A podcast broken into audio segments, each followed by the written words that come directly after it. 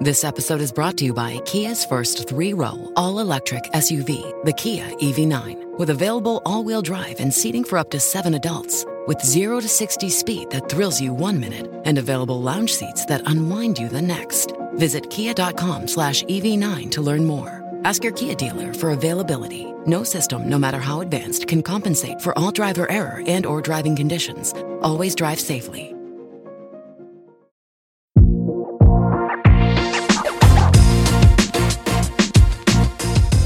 Behind the Knife, the surgery podcast. Relevant and engaging content designed to help you dominate the day.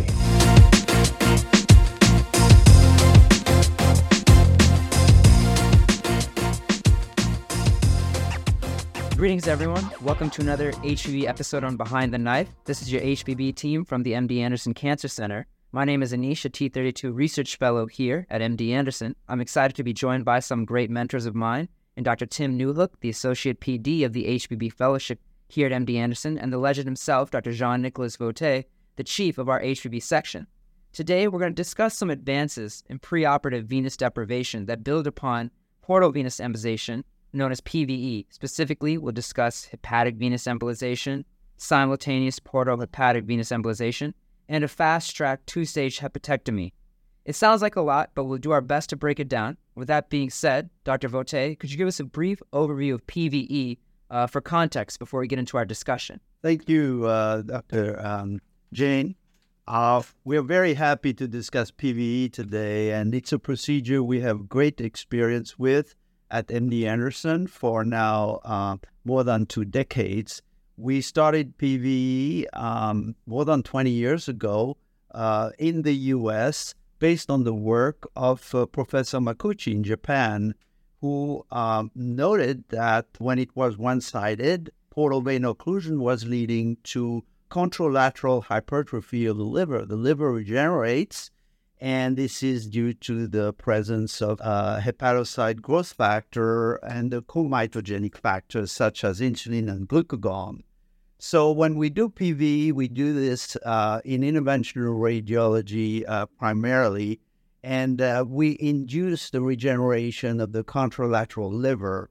Uh, this is mostly done when you have a small left liver. The uh, liver um, is uh, is unequal in terms of volumetry. The left liver, on average, is 33% of the total liver volume. So that's why we perform right portal vein embolization Sometimes we perform right portal vein embolization with extension to segment 4 when we want to do an extended right hepatectomy. These uh, procedures uh, done in interventional radiology are very well tolerated by the patient. They are performed as outpatient, and the patient uh, leaves the same day and stays one day uh, locally, and then the liver resection can be performed about three weeks later of course, we do CT scans to uh, guide this portal vein embolization, and we look at the volumetry, the size of the future liver remnant, the liver that will remain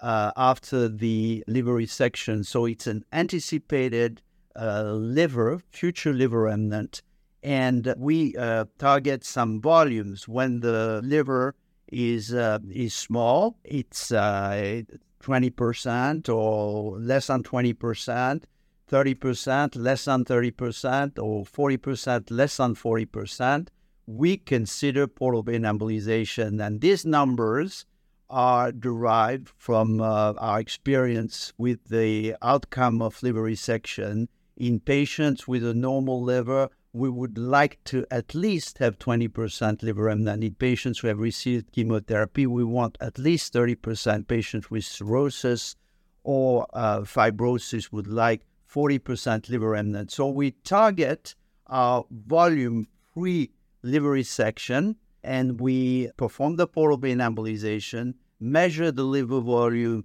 uh, before portal vein embolization with the CT and we repeat the CT before the liver resection. And if the anticipated liver volume is what you like to have, then we go ahead and perform the liver resection. And the liver resection, in fact, has become very safe with very low risk of hepatic insufficiency or liver failure. when the uh, volume, the adequate volume is reached for the anticipated liver resection. Perfect. Thank you so much, Dr. Vauthey. I think that's a great, great summary. And it's important to remember, though, that as Dr. Vauthey said, while a lot of patients will have adequate hypertrophy after PVE, some case series have reported that up to 15% don't achieve a sufficient future liver remnant, as Dr. Vauthey mentioned. And that's why many groups, including ours, have investigated ways to induce further hypertrophy uh, in these patients, and that's what we're going to be talking about today. And so, one of the new methods to address insufficient future liver hypertrophy following PVE is the utilization of adjunctive hepatic vein embolization, or HVE, after PVE. And in 2020, our group published an article detailing the use of HVE in patients who had inadequate FLR hypertrophy after PVE.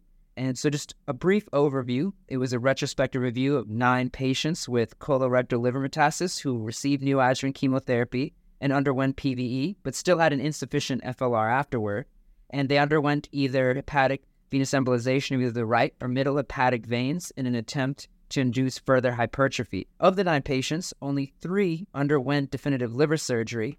Um, and in these three patients, there was no evidence of any postoperative hepatic insufficiency as defined by total bilirubin greater than 7 in the postoperative period, and there were no perioperative mortalities attributable to liver insufficiency, which was once the predominant cause of death in patients undergoing liver resection.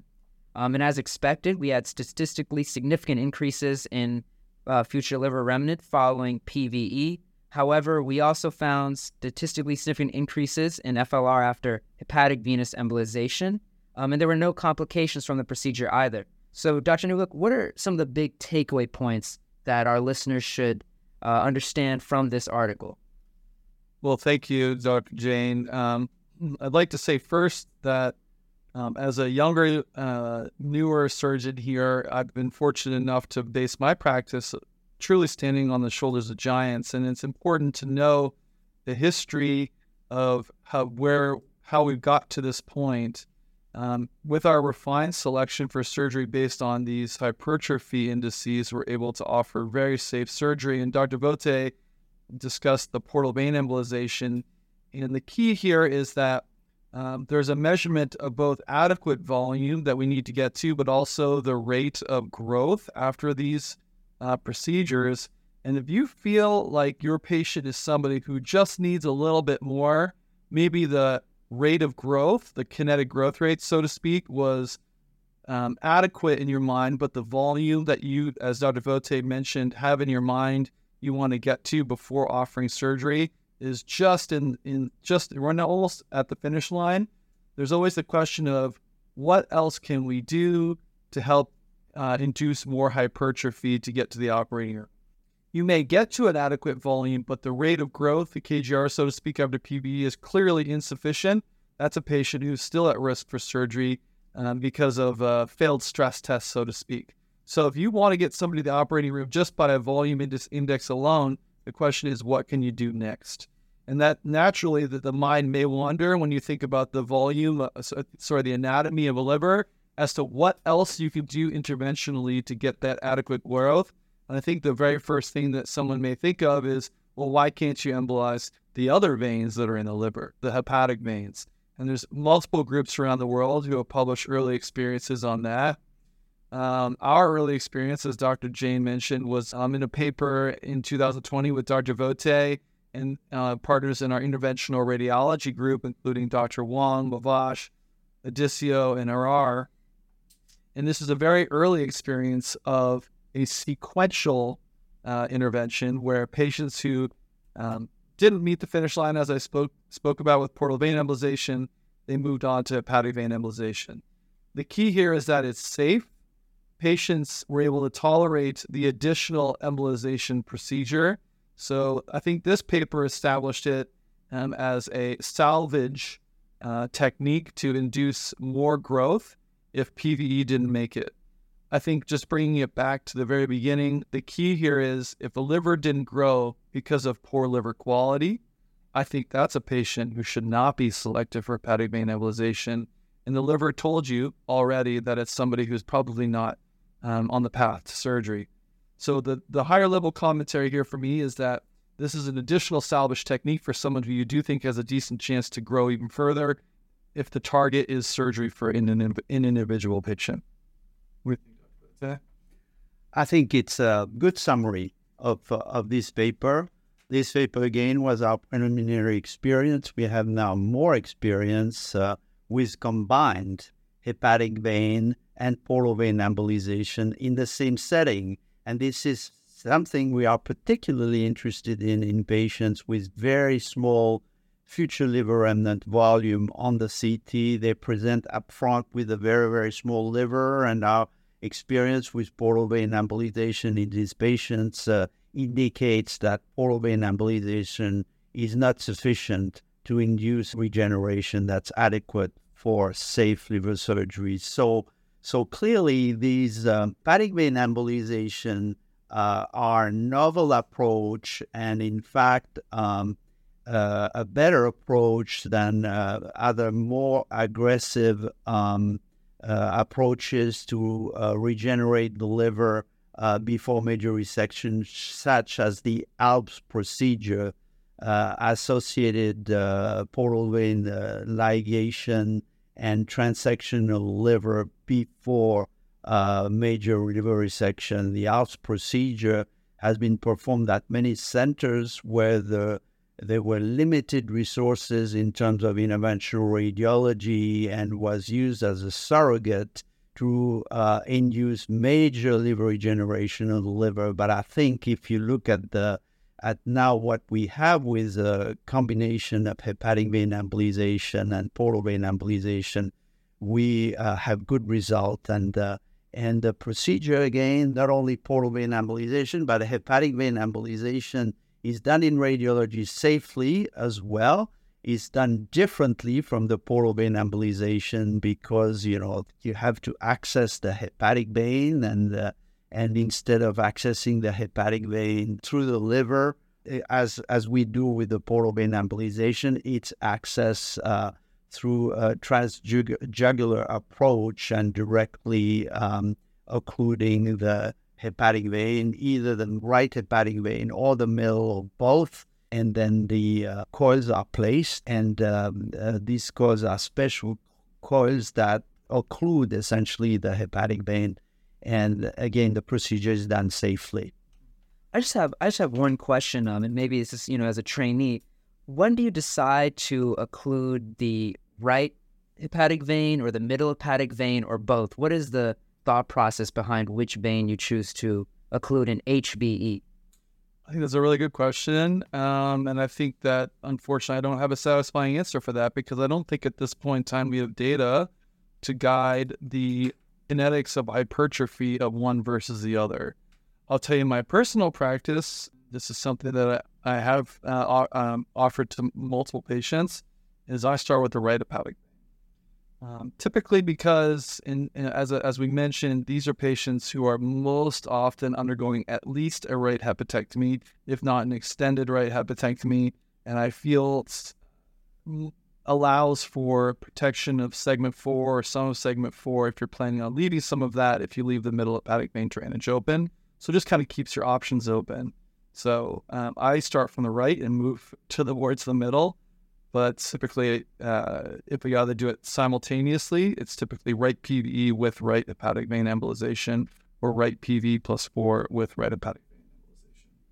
Well, that's a great summary on sequential uh, after PV. And Dr. Butch, I'm glad you alluded to this earlier, but the combination of HVE and PVE. And I think it's a good transition into our next article, which is to discuss simultaneous portal and hepatic venous embolization.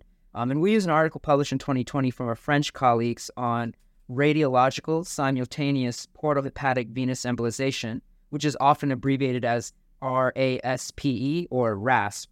Um, and so, like we said, it's different from HVE as we just described because in RASP, the hepatic veins and the portal veins are embolized in one procedure together, hence the S standing for simultaneous.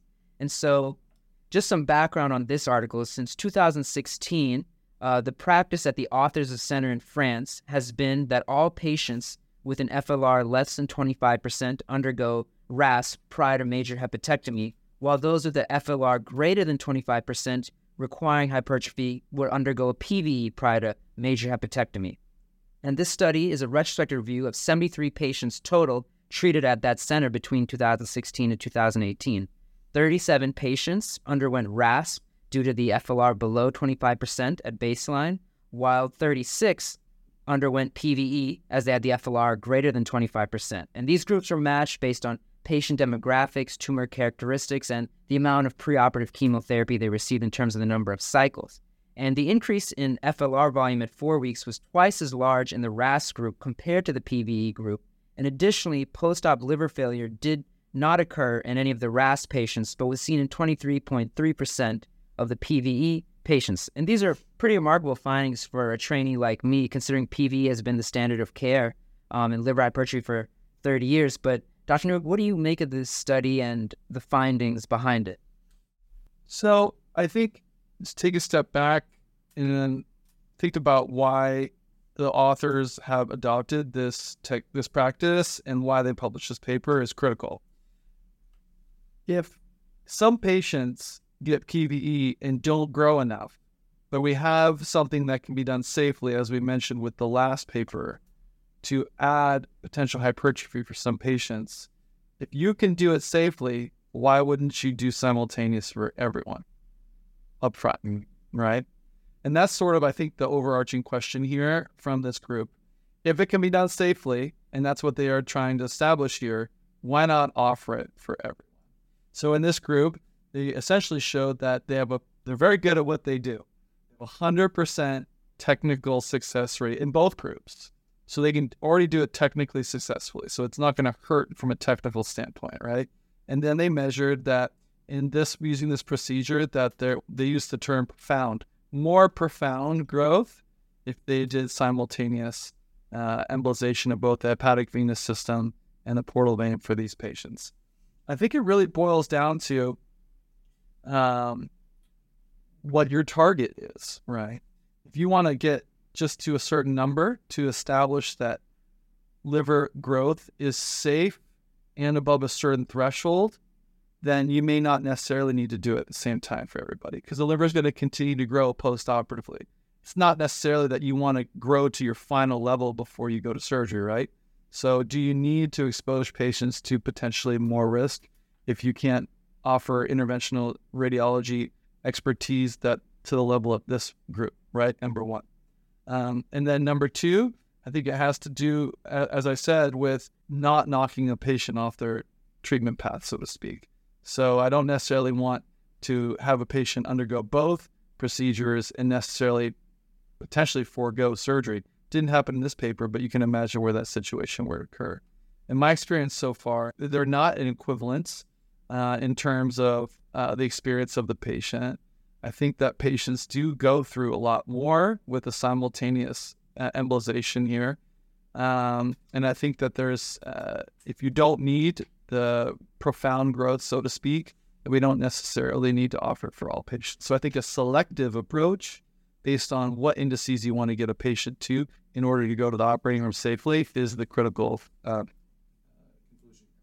I may add that uh, you have to look also at the quality of your portal vein embolization. At many centers, the portal vein embolization is performed very quickly with placement of um, absorbable material and coiling of the distal branches, anterior and posterior branches of the portal vein, and the portal vein embolization is, is somewhat inadequate. So I think uh, many uh, centers have resorted to uh, simultaneous portal vein embolization and hepatic vein embolization because the the the first procedure was insufficient. So I think this is a very important uh, uh, point to note.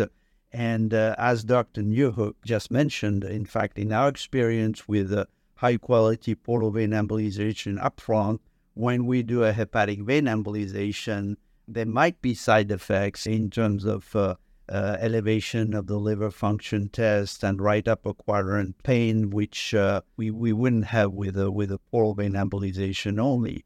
The other point also is the, the uh, article that you just summarized, Dr. Jain, uh, does not really refer to the kinetic growth rate, and we are uh, emphasizing the kinetic growth rate as the ultimate uh, measurement for us of the adequacy of the regeneration before resection. So uh, I would say if a patient has a future liver remnant of 20% uh, before uh, procedures, uh, and we we do with the portal vein embolization, we go from 20 to 28 percent. Uh, we don't need to have 30 percent, and we don't feel like the 20 percent is is too small or so small that you should do uh, combined procedures. So uh, we are happy because uh, if you regenerate uh, eight percent in three weeks, it's it's more than 2% per week. And in our experience, more than 2% per week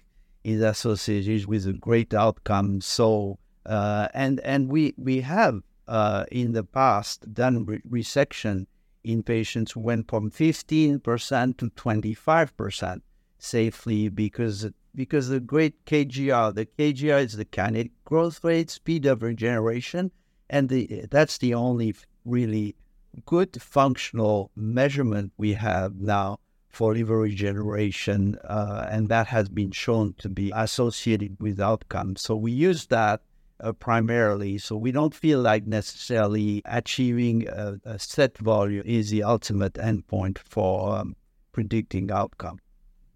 I'd like this to emphasize, in, a, in a, from a different perspective, for the listeners, what Dr. Vauthey just mentioned summarize in my mind as a one-time trainee and a mentee of Dr. Vauthey, what he's telling me is that the jury is still out. We don't have data to necessarily say that all patients need to undergo simultaneous HVE and PVE, particularly because we do not know if HVE is necessarily safe um, or contributes much more if patients undergo high quality PVE. So you have to interpret all these things, and it's not an insult to the, the group that's writing this paper. Obviously, there's institutional experience that goes into all this. So again, our approach is a selective approach here. Um, number one. Number two, I want to editorialize a little bit on the KGR because it's a little bit of a pet peeve of mine because that is the most important number after any embolization procedure. But again, keep in mind that the KGR is a statistical analysis of hypertrophy after PVE alone, right PVE alone. So again, in the literature and, and in conversation, a lot of people use the term KGR and apply it in so many different arenas when it, with regards to hypertrophy of the liver that it's not necessarily even uh, appropriate.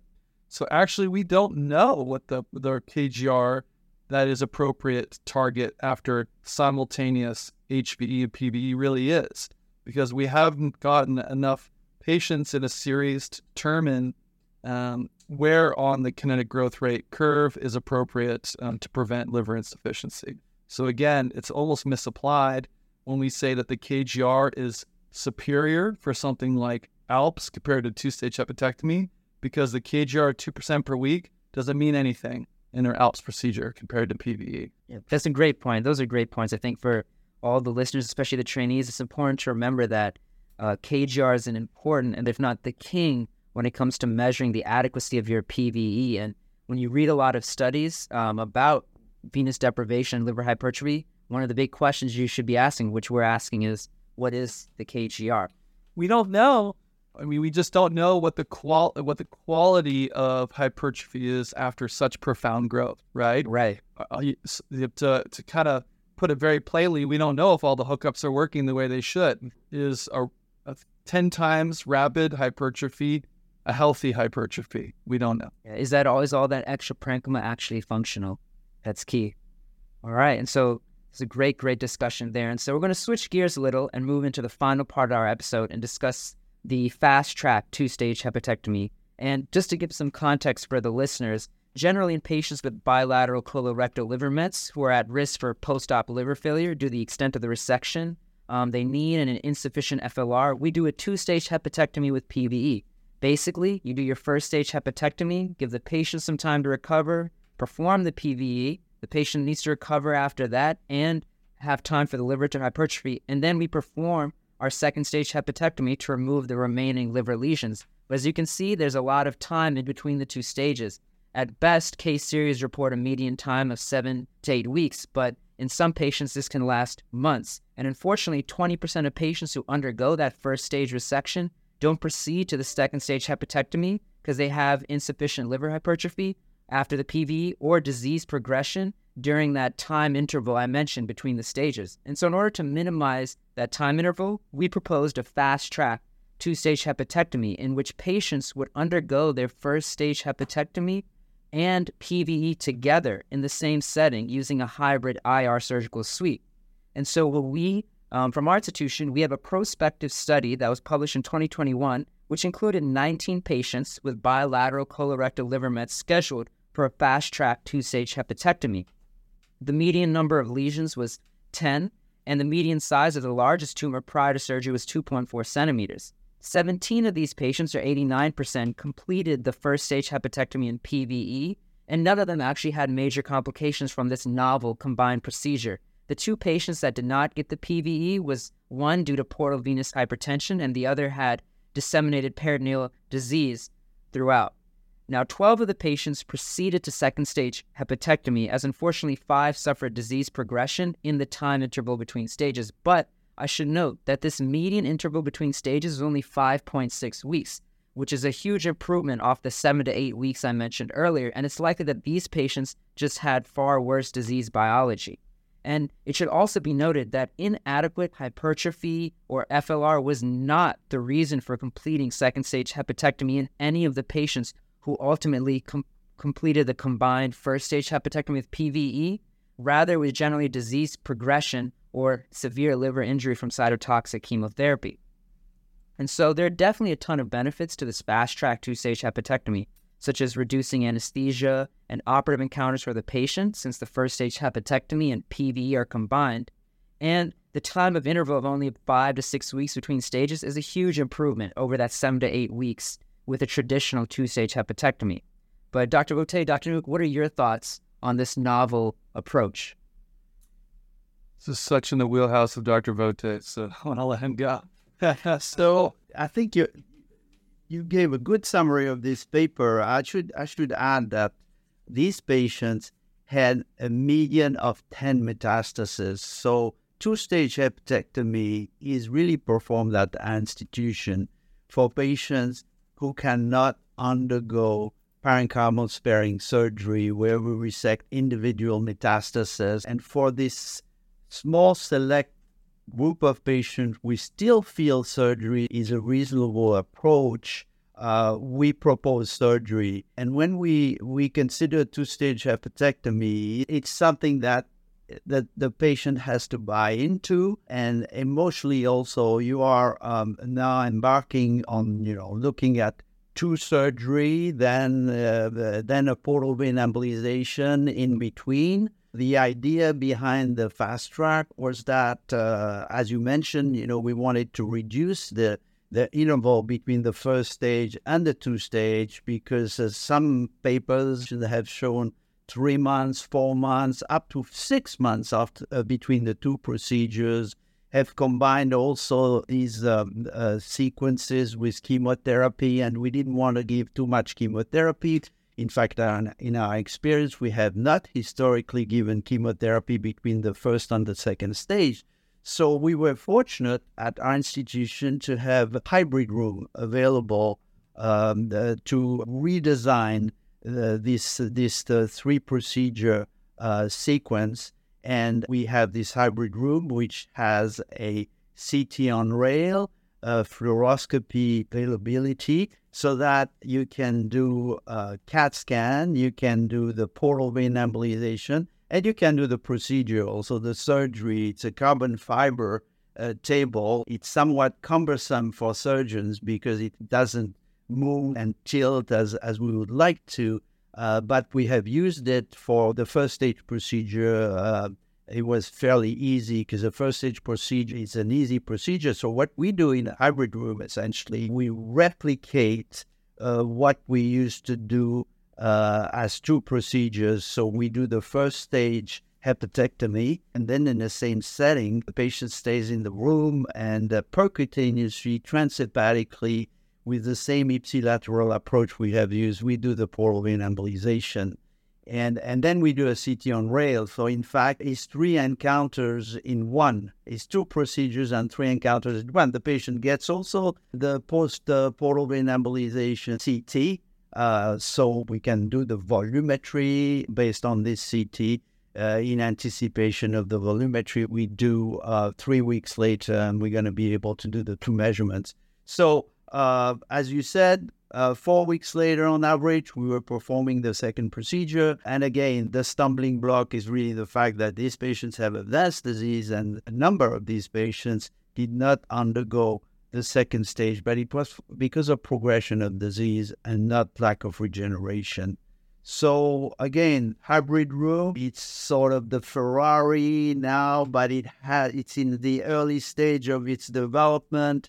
I think we're looking here at MD Anderson as as having a better designed hybrid room for for surgery. I think there are a lot of advantages in having uh, our interventional radiology with us in surgery, and CT is a great uh, imaging and better uh, than ultrasound uh, for um, some imaging. And I'd like to have it in the future uh, with advanced uh, suites and more development will be needed to uh, perfect this hybrid uh, approach and fast track approach. Yeah, definitely. I think it could be um, something big for the future, as you alluded to, Dr. Vauthey, because I know big criticism of two stage hepatectomy with PV is that long interval, especially in the people who are of the ALPPS camp because they claim, well, ALPPS gives you regeneration so quickly, but obviously ALPPS is just so morbid. So I think, like you said, this having this fast track two stage hepatectomy um, in the hybrid suite, the Ferrari of the future, I think that it's very helpful in reducing that time frame. And